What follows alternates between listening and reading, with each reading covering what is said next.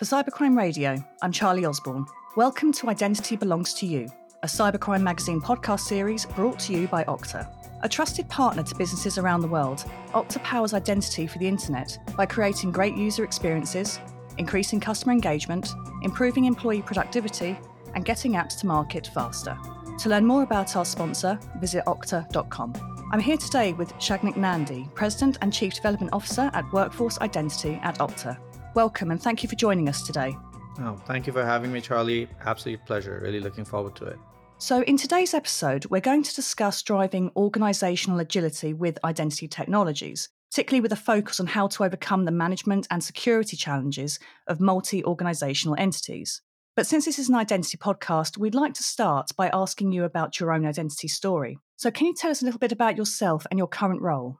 So, the best way to maybe summarize my own identity is I've been a career technologist. I've loved technology, products, and all aspects of it over the years. I've been an Okta for two years, a little more than two years. I started as their CTO, and then approximately a year back, I additionally took on the product and design side and oversee all of their workforce identity cloud business. Prior to that, I spent 15 years in Google, leaving as their VP in advertising, overseeing some of their core ads business and technologies. My journey in Google over the years included everything from massive data systems and platforms, infrastructure, ad tech, machine learning. So when I look at my journey across Google and Okta, I think the three things that are common across almost all the roles I've done these are all business critical products and services that are heavily relied upon and used by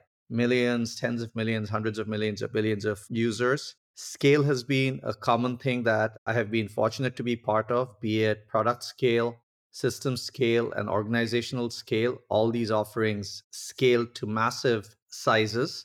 And the third thing is across all these products, and it's a core principle I believe in, is I'm very fortunate to be part of offerings which don't just serve the customer, but try very hard to delight the customer. So that's a distinction that's been very important to me over the years. And I'm very, very happy to see that practice to its full potential at Okta as well. So that's my identity in a nutshell. And as an executive with many years of experience, you'll understand that business leaders have been, well, through the ringer in recent years. You've had the pandemic, supply chain issues, and now we're facing economic uncertainty. And they're all impacting how organisations grow and operate, not to mention growing cybercrime rates that they have to deal with as well. I'd love for you to share some thoughts on some of the recent challenges large organisations in particular have faced in this climate. Lots and lots of challenges. The last few years have been probably among the more interesting and dynamic ones many of us in the industry have seen. A few challenges worth calling out is today's workforce is now truly boundaryless. I think pre pandemic, there were very well defined boundaries for most organizations and companies, be it in terms of where they were located, how they define their network boundaries, the kind of devices, the kind of employees. All that has gotten really blurred over the last few years, starting from the employees are now more of a continuum. You have your classic employees, more contractors, you have business partners, you have folks who are there, like very short term employees. So that has become more of a continuum. What it means in terms of where people are located. Some places it's in person, some places it's completely remote. Most organizations are in a hybrid world. What kind of devices? Many organizations now allow people to bring in their own devices, only compounded, as I said, by the employee continuum. So the strict boundaries have really gotten blurred, and we are truly in this boundaryless new paradigm. So that's one big shift.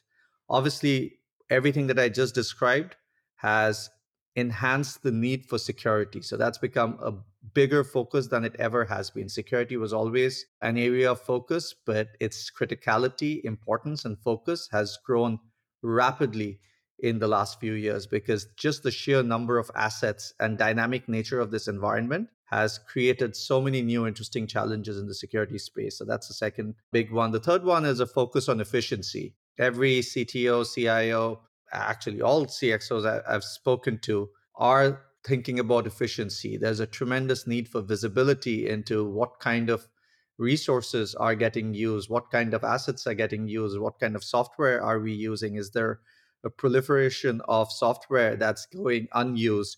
Who's using them? When are they using them? How much is it getting used? So there's a lot of focus on that. So these are some big changes amongst many others I think have happened in the last few years.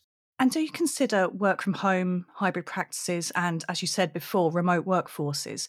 Do you think they're major factors when it comes to business leaders and how they view both identity technologies and when it comes to their overall security strategies? Could you perhaps provide us with an example? Growth is a big one. I think any kind of growth really revisits many of the assumptions for an organization.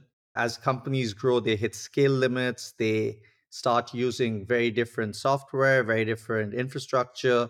So that introduces very different challenges, M&As, divestiture, leadership changes, organizations going multi-cloud, software consolidation, all these things introduce new challenges to the overall space. And one of the things that's very important is to use technology and solution that facilitates these changes. You don't want your hands to be tied up if you feel some of these changes are necessary for you to grow, for you to protect your business, you should have technology that facilitates it. We recently introduced our Okta for Global 2000, exactly keeping this in mind that many of these changes are natural and will regularly happen as an organization grows and succeeds. And you really want to provide a set of tools that facilitates these changes. We'll be right back after a quick word from our sponsor. This podcast is brought to you by Okta. Your customers' and employees' identities are your responsibility to keep safe. But who is helping you stay safe from identity based threats? Bots, fraud detection, credential stuffing, compliance issues. These are just some of the challenges that identity can help you detect and mitigate. Okta has thousands of identity experts ready to join your team from helping you implement zero trust initiatives to rolling out passwordless authentication. So talk to us today and find out how identity can do so much more than you might think. To learn more, visit okta.com. That's O K T A.com. And now back to the podcast. And do things when it come more complex when it comes to subsidiaries and when, say, for example, you have headquarters and offices in different countries. When it comes to the operational structure of business, how can business leaders make sure that they are still maintaining an adequate security posture? I think for subsidiaries, there are two things to keep in mind. One is having the flexibility to both define and sometimes undefine these as needed. Again, as I mentioned, you want your technology your systems, your tooling to facilitate changes. So if you desire to create subsidiaries, the system should make it super easy to support that. And if you want to then later consolidate it back, again, that should be very easily supported. So that flexibility is very important. The second aspect to keep in mind is having the ability and an explicit conversation to define the level of centralization versus autonomy as you create these subsidiaries, you probably want something still centralized across the board. Examples would be certain security postures, how you onboard, offboard employees. You might have standard best practices that you want to centralize across your organization and subsidiaries. At the same time, like you might decide some things are completely autonomous and the way the parent organization functions versus the subsidiary should be completely left to each one to decide on their own. So, again, going back to the flexibility point, I think it's important to both explicitly discuss how much centralization and autonomy you want, but then have the flexibility to land where you decided is best for your use case. That absolutely makes sense. And another topic I would like to touch upon is the digital supply chain. So, a recent statistic I read suggested that 98% of organisations worldwide have integrations with at least one third party vendor that has been breached in the past two years. Now, this is an incredible statistic. And when risk comes from all corners, as it were, what can organisations do to ensure they protect their assets? I mean, is this where concepts such as least privilege come into play? No, absolutely. Ideally, you want least privilege principles applied both for your internal systems, which many people focus on, but also on your external touchpoints. And this is where I sometimes see people not focusing. As you mentioned, a lot of the risk often comes from touch points that you don't fully control, and you want to extend your least privilege principles to those touch points as well. And another key thing to keep in mind during this process is to see what assumptions that you have for your own internal systems don't apply to your external touch points.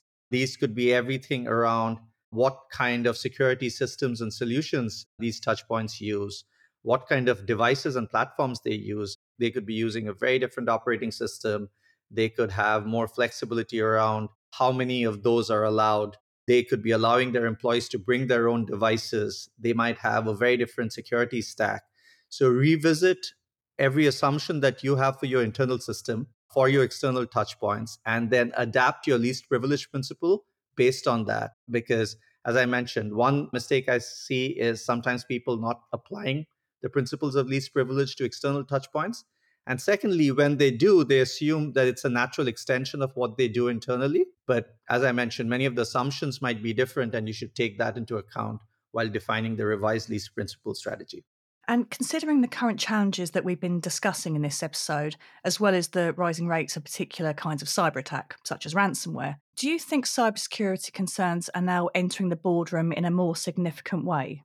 Absolutely. I think both security and identity powered security are more critical and getting more focused than they ever have and at the highest echelons of organizational discussions. So, be it boardrooms, be it C level conversations, be it with customers at the time of signing deals. It's become extremely critical for two reasons. On the security front, the attack space and approaches have massively evolved with the advent of the recent artificial intelligence and machine learning technologies, the ability for people to do things like more realistic phishing, scaling their attacks have grown massively. As we discussed, the number of touch points, the number of surfaces, the number of devices, these have proliferated too. So when you combine this advancement in technology of how attacks can be done and the number of surfaces you have to protect, security is more critical than ever. Also, we are at a time where the impact of security is massive. A single big incident can make or break a company, how they handle it. It might completely change your perception and how much your customers rely on you. So that makes the overall security space that much more critical and in focus. When it comes to identity, again, as I mentioned, it's more critical and more in focus now than it ever has been, mainly because in this new dynamic world, identity is the new security perimeter. In the past, you had these like very well defined perimeters of like what's your network, what's your organization.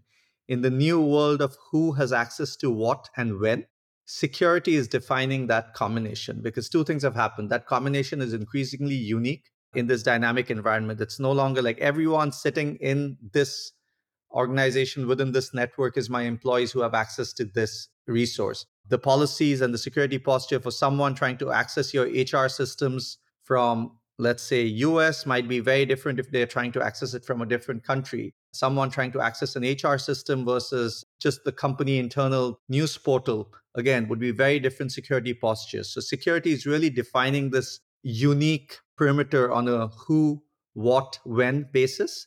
And also, it's not something which is then static, it's something that's continuously reevaluated. And security and identity is continuously revisited, and identity is helping define that new perimeter, making it very important.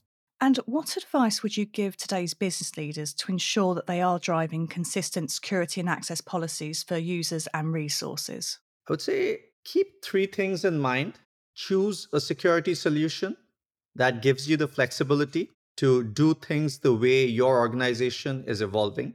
I mentioned that there are just so many changes happening now and I envision many more. So you really want a security and identity solution that facilitates this dynamic new world. That's a very important thing to keep in mind. The second would be to choose solutions that truly provide a neutral, exhaustive surface area. The number of tools we use, the number of solutions we use is rapidly evolving, and you want something that really connects and secures all these touch points, all these surfaces. So I think the exhaustive nature of applying these solutions is super important. The third, again, is this balance of centralization versus autonomy. Make that an explicit conversation. decide what levels of centralization do you want to provide and where do you want to provide autonomy. And once again, choose a tooling that both facilitates this decision and then the enforcement and implementation of that decision. Thank you, Sagnik, for taking the time to share your expertise with us. Absolute pleasure. Thank you for having me. For Cybercrime Radio, I'm Charlie Osborne. Identity Belongs to You is a cybercrime magazine podcast series brought to you by Okta. A trusted partner to businesses around the world, Okta powers identity for the internet by creating great user experiences, increasing customer engagement, improving employee productivity, and getting apps to market faster. For more information about our sponsor, visit okta.com. For more of our media, visit cybersecurityventures.com.